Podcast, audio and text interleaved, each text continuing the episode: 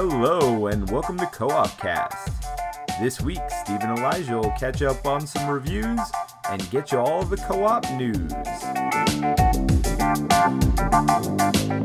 Welcome to Co op Cast. My name is Steve, and this week's episode, we're going to cover a little bit of news and then review Pandemic Fall of Rome. To help me with this, I have a special guest, Jason from Every Night is Game Night. Yo, my peoples, what's up? Hey, Jason, you're back again. I'm back again. You guys can't. Well, although, uh, okay, so I did sign up to be Co-opcast official pandemic correspondent. So no matter what I've done elsewise, if pandemic is getting covered, then I have to drop whatever I'm doing and get some plays and come on Co-opcast. So that that is in my contract now. So thank you guys for setting that up. Had to have you come back on the show for that one for sure. So glad, always happy to have, have you. Thanks a lot, Steve. I really appreciate it. Cool. So, uh, yeah, we'll cover that a little bit later in the po- podcast. But I think first, let's cover a little bit of news. There hasn't been a whole lot of news out, but a few games. What are you talking about? Really? Big news. Well- I see that. I see the one little bullet, bullet point at the end. That we we should talk about that a little bit. Yes. But go ahead, go go go go. go. That's the elephant in the room that I was talking about, right? so let's start with the little news first, or smaller news, let's say. Let's just say little. So smaller. Um, on Kickstarter, there's a game called Animaru. So this was brought to attention from one of our Slack members because he went to a con and us about this. This is kind of cool. Um, it's called yeah Animaru.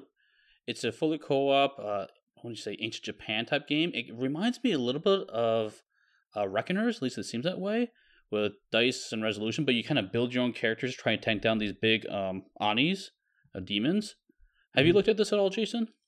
Oh yeah, I I did the little BGG contest, hoping to get myself a free copy. I, I've never won those things. Have you won one of those? Oh, never. I do them all the time. I think it's pretty hopeless, but I still do them. I studied. I, stu- I I never studied, but this one I studied for just because it's co-op and it looked cool. I don't. I don't. Uh, like it says solo playthrough coming soon. Like you're a fully co-op thing and you don't have integrated solo. I don't know about that. You know, uh, and I don't know. It's just like I'm on the fence with these things. Like, would I like if this was like a like a regular WizKids game, or if this was a like a Pandasaurus game, like re- released to retail, would I be as interested? I don't know, but it's Kickstarter and it's mysterious and it looks cool. So I don't know if I'm kind of it's style over substance. I'm just gonna hold off a little bit, but you know, I'll, I'll keep an eye on it. It looks pretty cool. yeah, I mean the artwork looks cool. I I did like Reckoners, and this seems like it might be a little bit more my style with the mechanics a little bit. Not that saying Reckoners is bad or anything. Um, but yeah, this looks pretty cool. I I haven't back it yet, but Not the hugest fan of Reckoners, I got to tell you. Uh, I, I I got- I only got one play. It was very dicey. yes, true statement. it is dice resolution. dicey. Well, well, very dice swingy. Hmm Like I, I felt like you know you, you do a bunch of stuff and it sounds great, but then the enemy turn takes like three minutes, and then like everything you've done has been undone, and you got to do it again. And it was just it was a little bit. The pendulum was a little. The swings were a little wide in that. Like in terms of like a game experience, I didn't love it. I you know you say this is like the wreck or like it looks like Reckoners. I'm like oh really. There's a lot of dice in this one though. I so I don't know. Yeah, I'm not sure all the difference how it plays. It just with the boards and the dice and on how you level up your characters. It just reminded me of it. So, but I, I there were some comments on that. It is it's got some differences to it too. So I wouldn't necessarily um, toss this out the out of the window if you don't like Reckoners. But yeah, Yeah, seems kind of yeah. interesting. So I'll take I'll take a look when it comes out. so that's Animaru. It's currently funded and it will end January 28th. So next thing we'll talk about is also currently on Kickstarter. It's called AV Ghost Paranormal Investigation. So this is kind of an interesting game. Uh, it is you're playing as paranormal investigators, some equipment trying to discover the paranormal activity in the house and solve the mystery essentially. And the interesting about this game is you're supposed to play it in the dark, and I mean you don't have to. I don't think, but Mhm.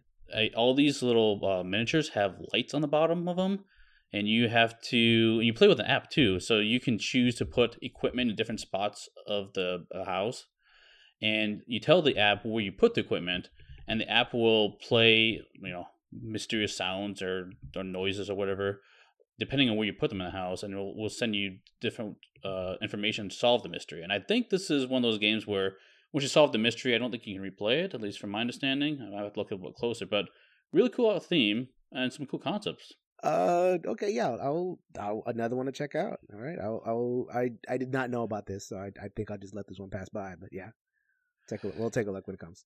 Yeah, it is expensive to jump in on this one for sure. I I mean, hundred bucks for something that I think is not that replayable. I think once you solve the mysteries, it's done. But Right. I mean, cool concept. I do appreciate the different theme, which is Mhm. nice. It's Cool. refreshing. So that was AV Ghost Paranormal Investigation. It's currently funded and will end January twenty eighth. Okay, and then that is going to end the Kickstarter news. We have one more game to talk about, and this one eh, might be a little a big one. Something that I don't think anyone saw coming. At least I didn't. I had no idea this was coming. Oh, Fantasy Flight, they're always uh, rabbit punching you in the kidneys with these with these games over there. you It's know what it. Fallout? What? What's going on? X Men. and so that game we're talking about is The Lord of the Rings Journey in Middle Earth. So this is a large one to five player uh, adventure game essentially, where you'll be playing as the Lord of the Rings heroes and some of the other heroes from the LCG like they pulled from as well. And traveling around Middle Earth using an app to help you supplement the play and essentially level up your character and go on adventures. So I don't know how much to say about that. You have a skill deck, so you'd be creating or customizing characters as you go along and items you equip and stuff like that. So they only have the announcement article now. We don't have a whole lot other news yet, but I'm sure we'll all be looking forward to this one. I don't be so sure. You're not, so- you're not so excited about this one? I, okay, so just the Fantasy Flight model for these things. I mean, of course, Lord of the Rings. Man, I'm a big, huge fan, like a lot, like a lot of us in the call, um, or in the co-op verse. But okay, so hundred dollars, another hundred dollar game. I'm getting a little sick of these. I don't have Oh, enough money agreed. for all of these. Like I'm looking at hundred dollar games just like laying on my table. Like I'm looking at Cerebria, hundred dollars. You know, um, just, just a whole bunch. And yeah, I get it. Lord of the Rings. You know, there's going to be a very specific audience that's going to go for this. Uh, you know, maybe they pass everything over and they buy this one. So I get that. So and then number two, Fantasy Flight. They, I just don't trust that the base box is going to have enough game. Feel what I'm saying? You know, That's like fair. they. They, they they do the MVP really well, and MVP is not most valuable player; it is minimum viable product. And you know the the least they can get into that board, and especially with the app integration, so like they might just have a couple missions, maybe four or five, which might sound like a lot, but you burn through them pretty fast.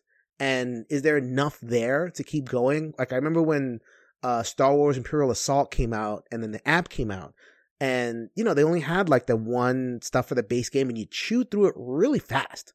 And it's like, all right, where's the more stuff? Only with Star Wars Imperial Assault, it had already come out, so they're just waiting for the app to, to update. Here, you're not. You're going to be waiting, and then they're going to release more stuff and more stuff, and then of course they sell dice separately. I, I, you know, yes, I'm complaining, but I gotta call it out. I mean, let's. I'm tired of this. I mean, let's get like I. In gaming, it feels like more is more. It used to be less is more. Now it feels like more is more, and I just, I just need to call it out, man. I'm, I'm getting a little bit full at the buffet table, if you know what I mean. Oh, sure. I guess with that said, would you be willing to spend like 20 more bucks to get more game in that? I mean, no. I,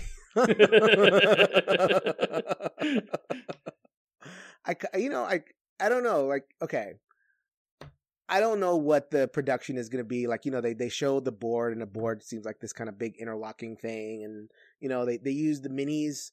Um, so this is I don't know if this is going to be another one of these kind of minis things where they like you know like because what Descent did was they released they would release minis packs and it didn't even have much content to it. It was like oh here's General so and so, and so that was a whole thing. And is this going to be like this too, where you know in order to get extra content, you're gonna have to buy the mini for you know Trog, this, that, and another other thing, and it just it just gets to be a lot, you know. And there's and Fantasy Flight, yes, that's their model. You know, people are still paying for Arkham Horror LCG, and I don't. Uh, I'll I will try it.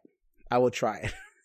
and if it's amazing, then I will sink the money into it. But I'm kind of skeptical. And this is coming on the, the heels of a lot of like other big announcements. Terraforming Mars Legacy. I know this is co-op, but Terraforming Mars is you know big, huge game. Legacy came out. Oh baby, okay, what does that mean? Terraforming Legacy, another big game.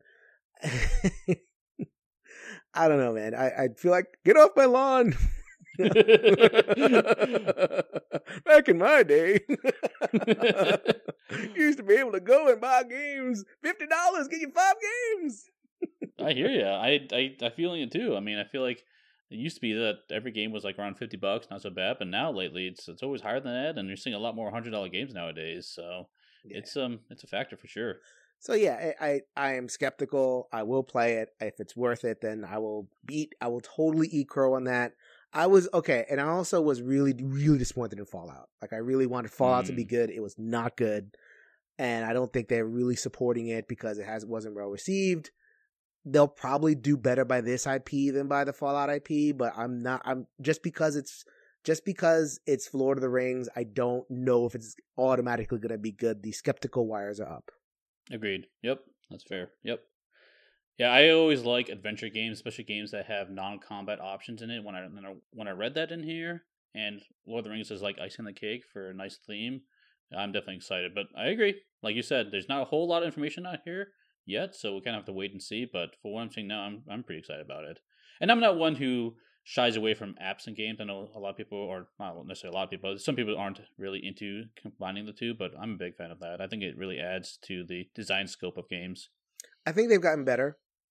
I think you know, um, I, I saw a, a thread recently, like you know, like you know, so the first Martians app was not good, and you know, a couple of the earlier apps so kind of like like flopped. Like XCOM was the very first one, and XCOM was like this bare bones thing. It didn't really add too much but it's like like Chronicles of Crime was uh, excellent. It was really really good. The Fantasy Flight they seem to be getting better and better with it. So I you know I was I was kind of like skeptical, but I think I'm coming around to at least some games having Agreed. the app. And and as opposed to Descent, it's going to be like kind of from the ground up design with the app as opposed to like replacing the DM. So I'm hoping it's a little bit smoother on the table. Agreed. Yep. So that was Lord of the Rings: Journey in Middle Earth. So now let's transition over to our review, and that's going to be Pandemic Fall of Rome. So, what is Pandemic Fall of Rome? It is using the same Pandemic engine if you're familiar with the original game, uh, but it's based in the, I believe, the third to fifth century, where you're playing as the Roman Empire that is on the end of its reign, and the barbarians are obviously invading the uh, uh, the empire. So you're trying to stop the invasion and trying to get them to join your side. So what it is, it's a one to five player game and they have five different barbarians in the game. You have Ostrogoths, Visigoths, Huns, Vandals, and then you have Anglo Saxons and Franks. So each of these barbarians tribes are going to enter from a different area of the map and kind of spread out through the map, and generally they're going to be marching towards Rome and uh, one other point of interest. And so, how do you win the game? You win the game by with each tribe if you can forge an alliance, alliance with it, or have no barbarians of that tribe on the board and so, if that's true for all five of those tribes, you win the game. You lose the game if you run out of barbarians of any one tribe. If a player cannot draw cards from the player deck, I mean, essentially, you run out of time. Um, if the decline marker reaches the last space of decline track, which is supposed to symbolize the corruption taking hold, or if Rome itself is sacked, that gets taken over. With Pandemic has the same turn structure. Well, you do four actions, Draw two player cards and then invade cities. Invade cities, you flip over cards from a barbarian deck and follow the barbarian placement. So that's a real brief summary of how how the game's kind of played. We'll get into more details, I'm sure, in our review. Mm-hmm. But let's just jump into it. So the review we'll be doing is a, called Five and Five. the first time listening, basically what we're doing is from a list of five things we think are most important to know about this game, starting from our least important, work our way to the most important, and calling out their pro, con, or mix or, or whatnot.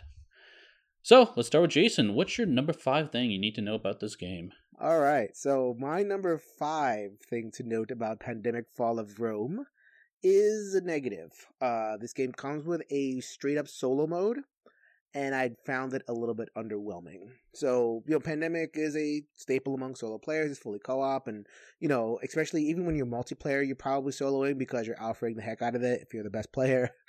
Um, so they just like you can play it solo, and it's very very fun solo. And they tried this with the base pandemic in the in the lab expansion of doing like a player, like it's just a separate mode. And but the problem is, okay, so you have your hand of cards like normal, but then you have this kind of other set aside, like you know, external hand, and you can go to the different spots on the board and you can kind of trade among the cards. So like that's like action. So you can like say, um, oh, I noticed that the hand over there has like a Brundisium or some whatever. So I'm gonna go to Brundisium and I'm gonna go fetch that card. And I guess it creates a, a puzzle of sorts. Like you have to kind of puzzle out where to go and when to get there. I just don't like the hand management. Like hand management is not the, not my favorite part of it, pandemic at all. It's in every single game. It's part of what makes the whole engine tick, but it is not the most fun part. It, it, it that that's all that the solo mode offers. So I'm I'm here for the board. I'm here for the action on the board. I'm here for like the tension and everything. I'm not here for cards that are just. uh, so I don't know if you had a chance or if you wanted to explore the solo mode, but I for me it felt like a pass. If you do, if you are more attracted to like you know how do I optimize my hand management part of pandemic, take a look. But for me, I just I thought it was a skip. Sure. Yeah, I can. Well, I agree that a little bit. I guess I'm a little more I don't know neutral on that point where I tried it out and it was different from, you know, just playing the normal way with just how many characters you want to play, which works fine, honestly. And I guess when I played this new solo variant or mode they suggest, it worked. I didn't have any problems with it, but it didn't do anything different for me that really made it better or worse than just playing more characters. I don't mind the hand management. I agree it's not my most favorite thing of it, but it also smoothed out other things, so it's kind of like a wash. I don't know. It's fine. Take it or leave it for me, but completely yep. take it or leave it. That's uh, uh, yeah, it's it's a pass. You know, if it, it's it's an extra page in the rule book, whatever. So that's a negative. Good, I like it. So my number five is also a con, and I think just being pandemic, it has to be stated. And if you're familiar with the core pandemic, it's also had the problem. that's the Alpha Gamer problem. I think you already mentioned it already in our mm-hmm. your first point. And this game does absolutely nothing to remedy that. And so, if you're not familiar with Alpha Gamer problem, what that means is it has a tendency for one player to dominate the play where they can either uh, basically play as everyone else at the table. Like, okay, we have to do A, B, C, or D, and everyone has to agree, otherwise we're going to lose. And that just becomes no fun for anyone at the table. Admittedly, I don't think I've really encountered this with my play groups I play with, which is which is good. Um, I tend to, in fact, actually, Mike called me out on it when we were playing the game when he visited. He's like, oh, what should we here? I'm like, I don't know. What do you think? He's like, stop it, Steve. Just tell me how to win. I don't want to do your your not alpha gamer ish stuff. So, which is pretty funny. But anyway, it's still there. You have to be cautious of it. So if you do have an alpha game in your group, may look at other games. So it's an interesting thing. Matt Leacock does not believe that alpha player is a game problem. He sees it as a complete player problem. Like, you know, you just, just resolve it in the group and go on about your life. So his games, especially in the pandemic, I do not anticipate that he's ever going to address that issue. So I kind of agree in the sense that like competitive games have their own problems, but we've been playing them for so long that they're kind of smoothed out you know, like I've made this point before, but like Kingmaker is a problem in competitive games where if you're if you're completely out of the game, you just give your resources to somebody else or give the game to somebody else and they win, and that's frowned upon, and people you know go back and forth and do whatever. Sore losing is a problem, and there's a whole bunch of problems with competitive games, but we don't say, oh, that's a game problem. We say that's a player problem. Yet cooperative games are kind of new and the alpha alpha was kind of baked in in the beginning, but it's it's still you know pandemic's 2008. You know we're talking like a 10 year old game, and so why should we regard alpha player as a game problem? Why does the game need to go through all this stuff? Because what happens is when you design around it, you end up adding these extra elements that may not need to be there. You know, so like hidden movement or timer. You know, like I like uh, there's a there's a couple of games that add a timer I think of Mechs vs Minions to to defeat Alpha Gamer, but really, come on, I don't, you know, like you just ignore the timer and there you go. Just agree not to Alpha Game. Uh, so I'm I'm a little I I I get what you're saying, but I'm also a little bit sensitive to what Matt Leacock wants to wants to say. It's like, okay, you know what? Just learn to play, guys. I agree. I don't really run into a whole lot with people I play with. Like I said, I'm kind of cognizant of not making sure people make their own decisions. Um, but I do think there's some way things you can do in the game to help make that more, uh, make it less of a factor. I want to say. And I guess that's what I'm leaning on here, where there, there's some more modern things you could do, and you have a point. I agree. Sometimes those mechanics do just add more to the game that don't really do a whole lot. Like your example of Mechs vs Minions is a perfect example. Remove the timer, and yeah, you, you're back to square one. It's not a huge deal. So yeah, yep, good point. Yeah, so I mean, I get your point about Alpha Gamer, but and we could probably, I don't, I don't think the how could Co-op Cast go sixty something episodes and not directly address Alpha Gamer? Did I miss that? I don't think we've uh, talked about in depth. Come on, it's the reason why people don't play co-op. You guys have gone sixty episodes. Come on, God, that's got to be that's got to come up sometime soon. We mentioned it, so there you go. we'll talk about it soon, I guess. So. Okay, uh, Jason, what's your number four? All right, so number four is a generally a positive, and it's graphic design and art presentation. So this game is the the preceding game in the line. So you know, I think people know this. Every pandemic comes out in tandem with the pandemic World Championships or whatever they call it, and it's Matt Leacock working with a local designer for wherever it is, and uh, so the, the, two years ago it was in Spain, so Pandemic Iberia. Last year it was in the Netherlands. So you got Pandemic Rising Tide. Here it's uh, of this is as uh, Fall of Rome. So then Rising Tide. I don't want to spend too much time on it. I I like it. I like it way more than a lot of other folks do. But what I think a big part of what sunk Rising Tide was the graphic design of the board. So in back in Rising Tide, it depended a lot on the flow of cubes. Like cubes had to move, and just like in here, the cubes move, and I'll get to that in a second or in another point. But in order for that to work, you need to that needs to be really super hyper clear where the cubes go, where they're supposed to be, what they react to, etc. In Rising Tide, they moved between zones and the dotted lines were very kind of squiggly and indistinct and it was like okay what's linked here what's linked there and that and because the movement of the cubes was so core to the experience you literally like were like squinting at the board every single time you had to move a cube, which was every turn. And so that did not create happiness for people, you know? Um, and I think that's part of what, uh, what, what there was a struggle with. Here, the cubes move, but they, they, they restore like the point to point movement and they, they didn't do like a photorealistic map like they did with Rising Tide also, which also created the unclarity. Here it's kind of cartooned and abstracted. So it isn't beautiful, but it's functional. And for this kind of game, I will absolutely take functional over beautiful like 10 times out of 10 to make it work and have the mechanisms kind of bring things out. And I think that this game kind of achieves that. And I was, I was really happy with that. Um, and you know, just like in terms of art, the cards are cool. You had the Latin, you know, kind of sayings and everything, carpe diem, blah, blah, blah. Uh, just, I, I just thought the whole thing kind of worked to, you know, not to immerse you in the theme, but at least bring like let the mechanics kind of shine and that's what's going to pull you in. Yeah that was actually my number six um, to some extent. I do have a specific point i'll talk about later but yeah i think the board while i agree completely it's not beautiful in any stretch of the means but it is very functional and it is makes it pretty easy to play in that regard so with one caveat i'll talk about later so. Mm-hmm.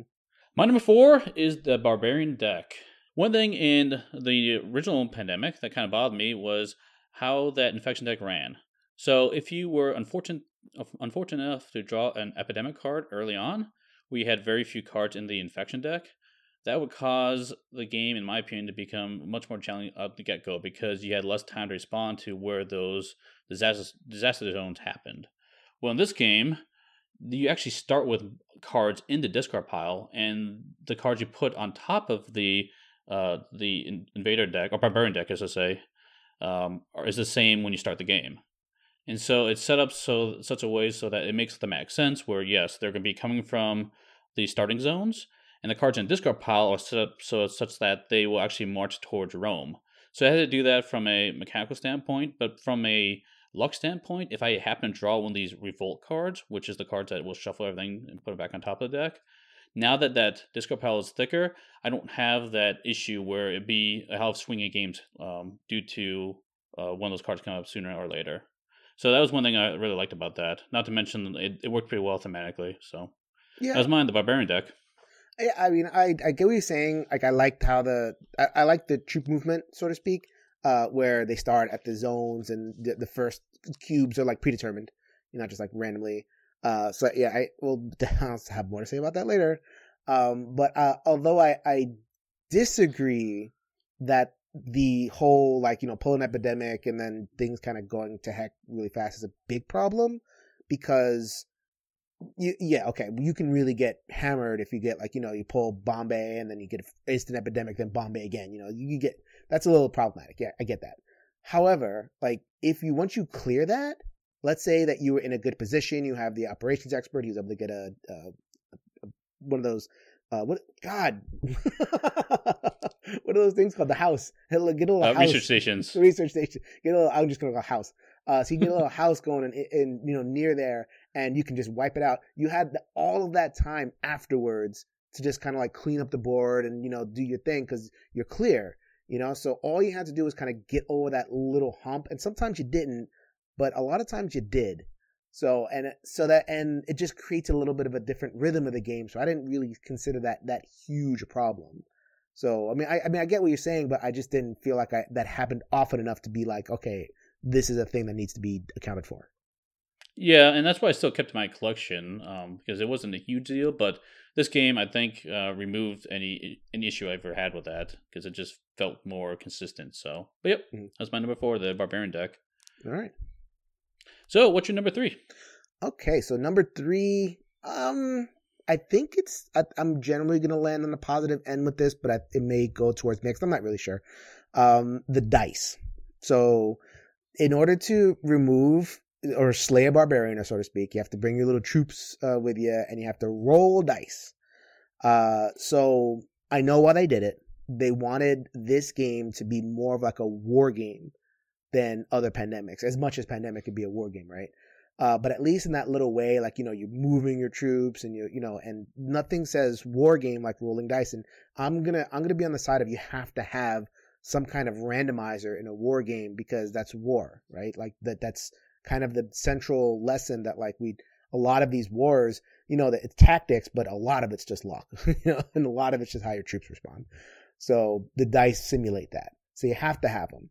But in pandemic, you have to be able to kind of like that action economy depends on you being you know one action remove one cube. So how do you balance the two? They develop these dice where for the most part they remove a cube, but sometimes they remove your enemy. Uh, they remove your troop and no cube. Sometimes they remove two cubes and one of your troops. So it balances out to the same thing, but it adds that excitement, so to speak, or the fog of war of you know dice resolution. So I think as a design thing, they it was really cool, and there's some really good tension there, and they navigated that kind of um those two areas pretty good, like between Wargame and Pandemic. Um, you know, it, but then you end up with like you know, I guess I'm just I'm not used to going to a place and failing. So if I so because you, you, can roll like complete crap, and that can sink your game. I mean, it's the chances are low, but it's it could happen. So I don't know if I love that in my pandemic, but uh, you know, I, it, it's, a, it's a feel thing. Uh, so, and I have to distinguish that from the design goal that they achieved was to try to introduce that randomness while keeping to the pandemic like action economy. And I think at the end of the day, as a design thing, they succeeded. Yeah, I didn't have this on my list, but I considered it, and I actually do like the dice in this game. I like it because they. It, I agree completely with what you're saying that if you're going to have a war type game, war theme game, have that dice for that uncertainty of combat. I think that's a nice thing to have. And plus, dice is really quick to resolve. You don't have some big complicated combat thing you have to worry about that breaks you from the game. Figure out what combat is, make a decision, move on. And I was a little worried for about it when I heard about it at first because you can do dice pretty badly. Right. Um, and I think in this game, I think they did a, did a fine job with it because for most of the characters, there's really only a one in six chance that's going to be a complete flop there's a few characters that will actually be worse than that. Uh, kind of kind of balance them out. Some of them aren't really combat focused. Right. But I like I like how they did that. It was it made it so that it wasn't certain, but it was very likely to happen. And with the action economy, how you can get more troops, your legions, it added a interesting push your luck or strategy and how many guys you want to send into battle because you can roll up to three dice. But if you need to remove like one cube, if you roll all three dice, you may wind up removing more legions than there are um, barbarians right. on the board. so it's like, um, yeah, it's like you have a um, squad of three guys coming up to this little little, little barbarian, and he guns them all down. exactly. so yeah, but and the dice in there actually another decision point. Like, well, how many dice do I really really need to roll to to clear this area? So it's cool. I liked it. It wasn't it wasn't done um, with too much luck involved. Yeah, I think they did the best they could given the pandemic. Like you have to have, you know, on average, you have to be able to remove a cube in action if you if you spend it that way. And they ma- they managed to sneak the way around it. I guess just as an experiential thing, being a veteran of pandemic, expecting a certain thing, having those times where you weren't able to, you know, do the cleansing that you needed to do was just felt very kind of crippling. But it's not normal pandemic. I got to beat that out of my head. So that's kind of a just experiential thing. So my number three is a con. And so this is getting back to what I mentioned earlier, how I kind of like what they did with the the board. It's not beautiful, but it's functional. With one caveat, and this is that caveat, and that's when determining the path for placing the barbarians. And so what that means is when you flip over the barbarian deck and looking for um, where to place them, these cards actually have a migration path, was what it called. So if you're not if you're familiar with regular pandemic, you'll flip over a card in in that deck and you'll place all those cubes in that city. That's not true in this game. What you do instead is you'll want to put the barbarians in that city, but you'll only put barbarians in that city if there's barbarians already in that city, or if there's barbarians in the previous city on this path, migration path. And if there's if that d- doesn't hold true, you work way backwards along along the migration path until that becomes true. So effectively, it winds up being that the barbarians start from one area in the board, they actually slowly march towards uh, Rome, which is really cool, works well. But my issue is, is there's actually two paths for every barbarian on barbarian tribe.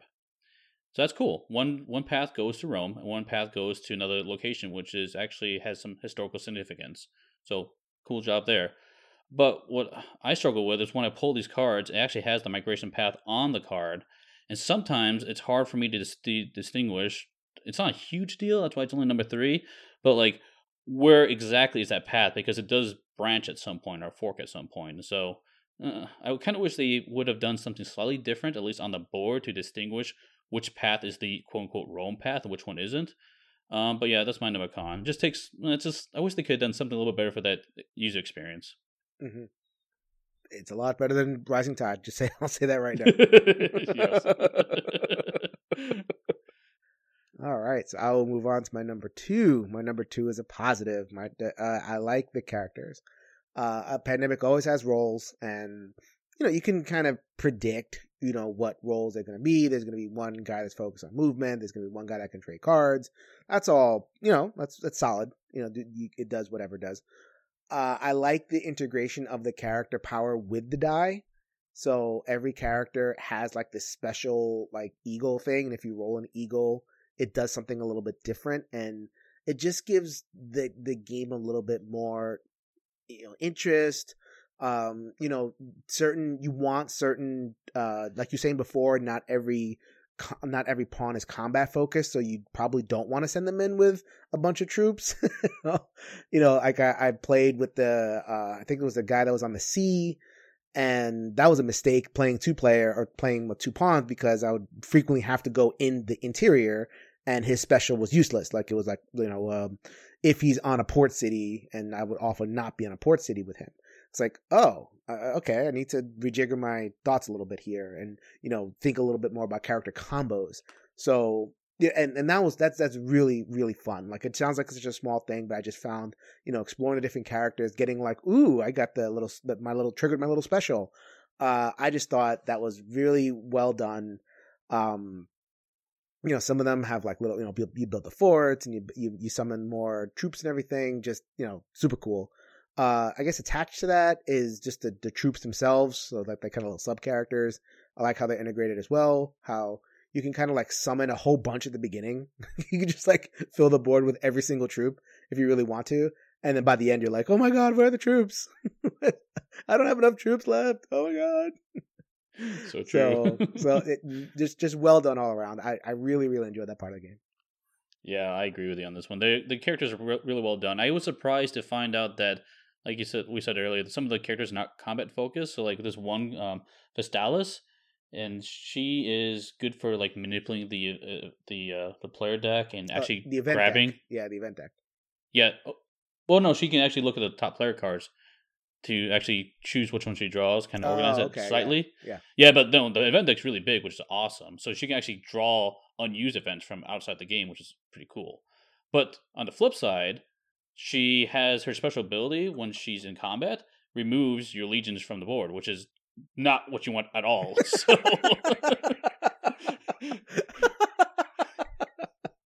you have to really pay attention to that. Like you know, in regular pandemic, obviously there were better people that were better at sweeping.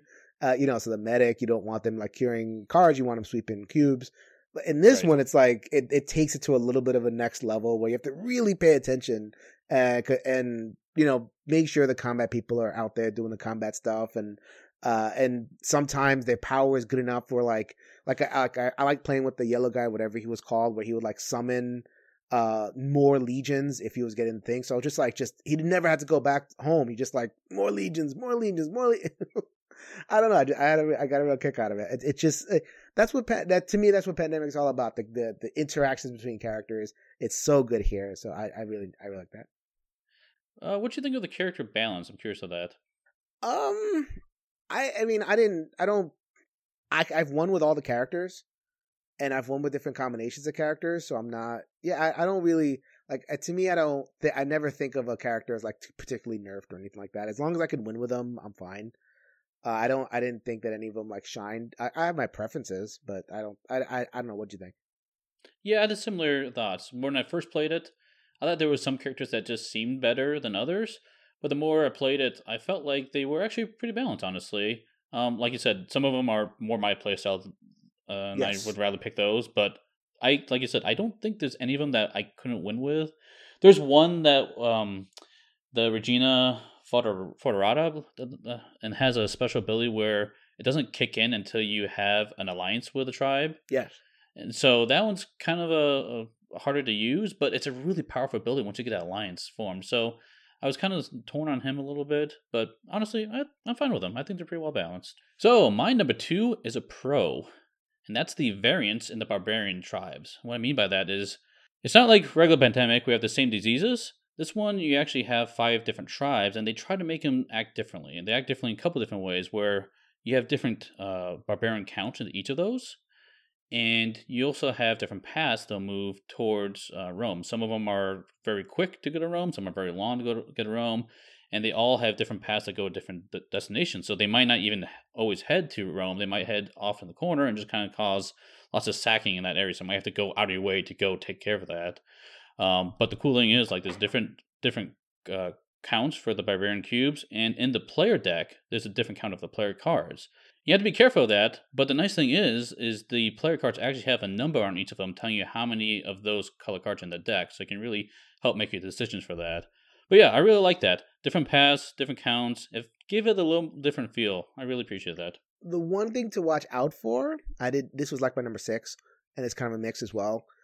It it's harder to get your set because it's five colors as opposed to four, and but they did not change your hand size. So you know you still have, you need five cards for two of the tribes and four for two of them. Uh, so that you know I'm glad that you had different hand sizes for that. But like it, I found that more often you get like that rainbow hand of like, oh my god, I'm I'm working on nothing. what do you work? That's that's um that's the good the all like one of the pandemic questions you ask you people. What are you working on over there? And literally you're like, uh, nothing. so the Yep. and it, you're more likely to just get not get dealt the cards that you need, and that could be just a loss in and of itself. So I, I mean, the game is going to tell you, okay, if that's happening, then try to focus on you know destruction. You know, like just destroy the cubes. It, it, it, that doesn't come apparent, like you know that I can't cure anything or form alliances until a little bit late in the game by the you know like a couple of um the troops have a couple of the tribes have broken contain and they're headed towards Rome. It's like okay, well that's not happening. I we haven't gotten dealt anything. We can't get in position for tr- trade. Uh, gonna try to c- clean this off now. Oh no. so it's it can be a little bit of a frustrating experience. So it's something it's something I had to kind of master in order to get good at the game.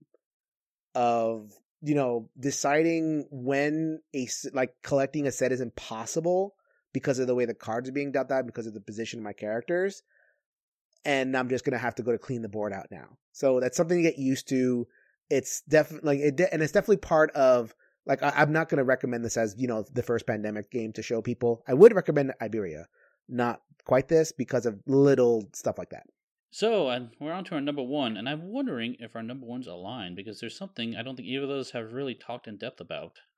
Uh, So what's your number one? uh, cube movement.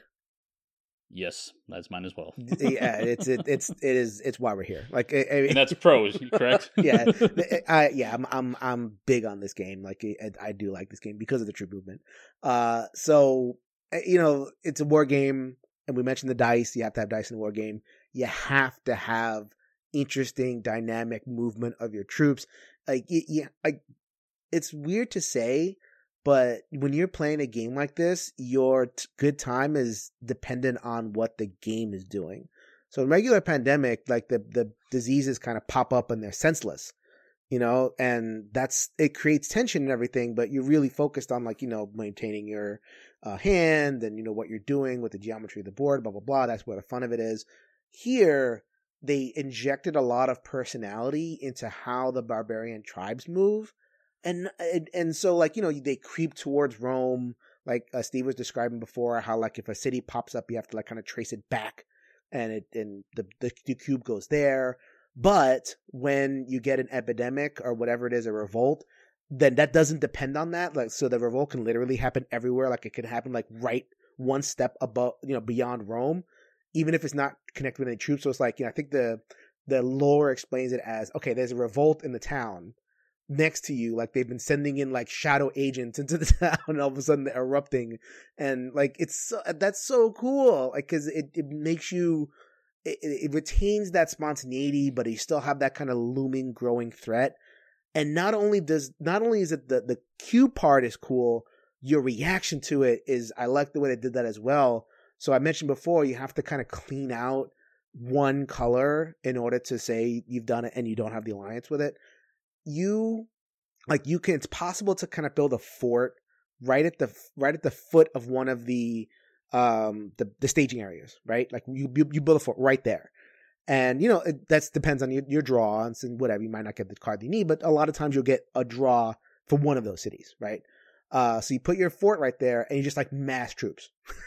You can put like 15 troops on that fort and then the, you know as cubes are going into it it'll eliminate one cube one legion one legion one legion it really feels like you know you're down to like three two one oh my god they're gonna break through. And when and when your last legion dies they start to like pour through.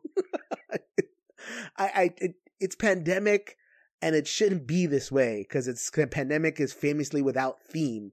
But this one just I, I just loved it. I loved how they were able to replicate the troop movement and the bottling and the diversionary tactics and I, it was and you know it's not like a war game is going to sit there and like you know admire this. It's still pandemic at the end of the day but i love how they're able to kind of take the basic mechanisms and give me that experience. I thought rising tide was also one of my favorites because of the the cubes were dynamic and they made sense as opposed to just being random.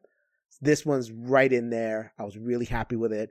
That's ultimately at the end of the day what sold me and what I why I need to have this in my collection. Yeah, I agree completely. That was really big surprise. I read read that in the uh, preview articles that they're going to have this march towards Rome.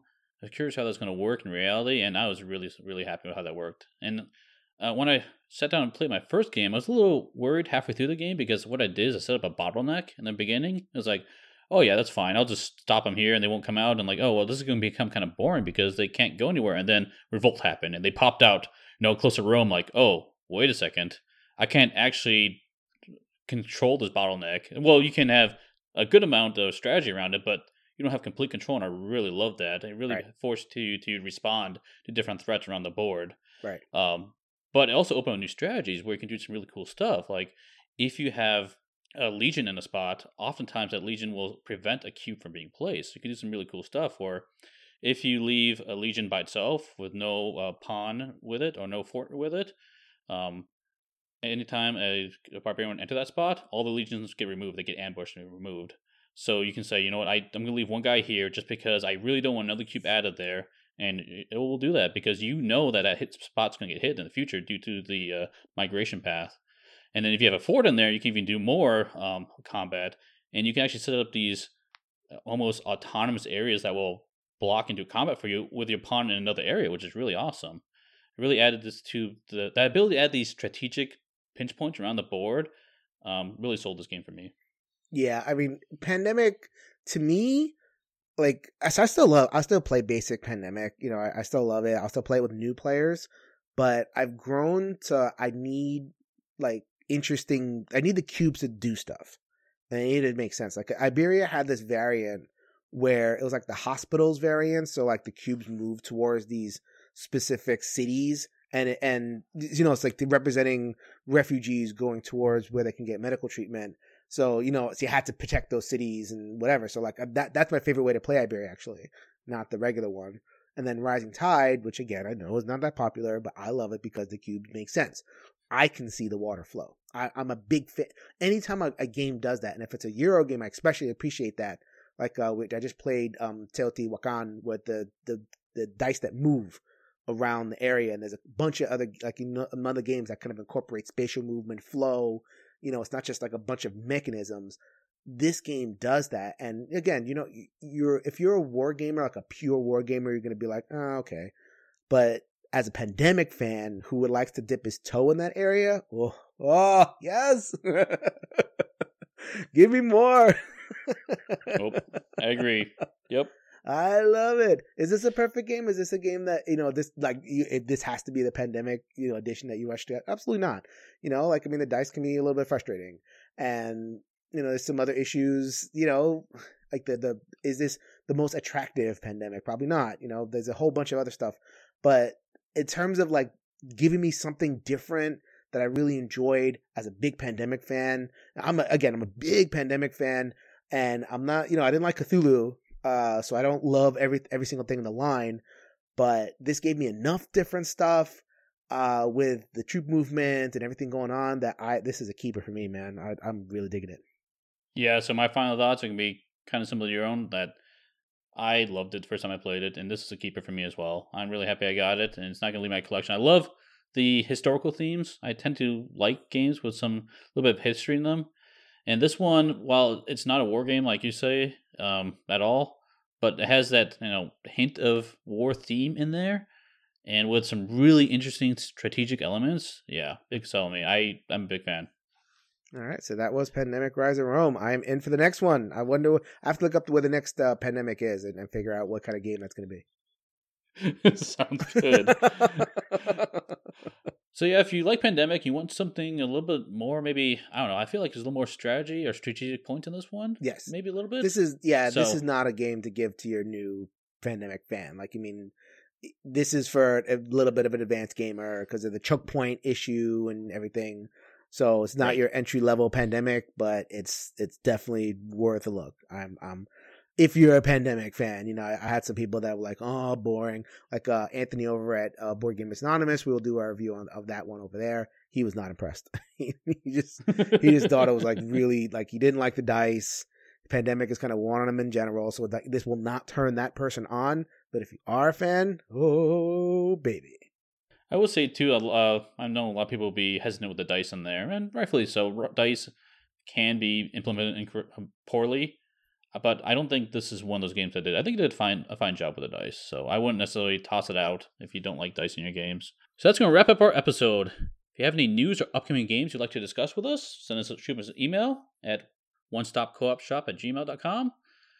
Um, and thanks, Jason, for joining us on this podcast. Always fun having you. And where can people find you? You can find me over at Every Night is Game Night. Uh, we are chugging along uh, episode 120 or so ish.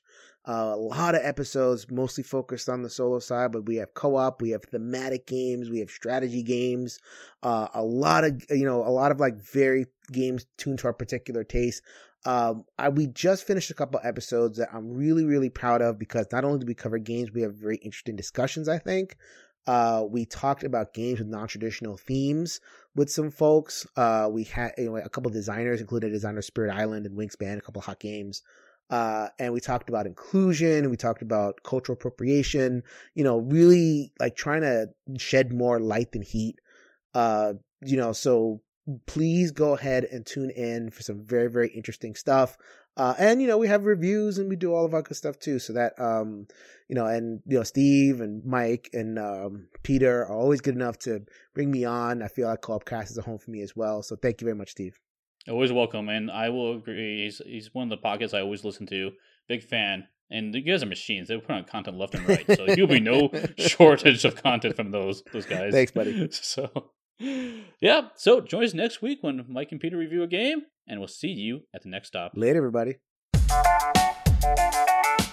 Thanks for joining us for another episode of Co op Cast, your one stop for cooperative game news and reviews. If you enjoyed this week's episode, please review us on iTunes. And while you're there, check out Mindless Faith. They provide our bumper music.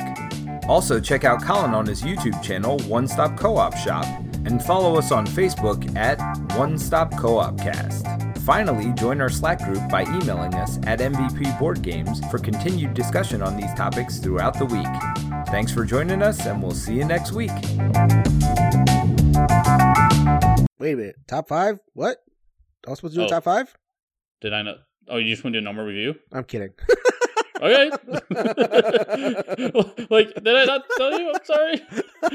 it's it's funny when I do it to the other guys because they they like have it's their thing and they're like, uh, you need to stop.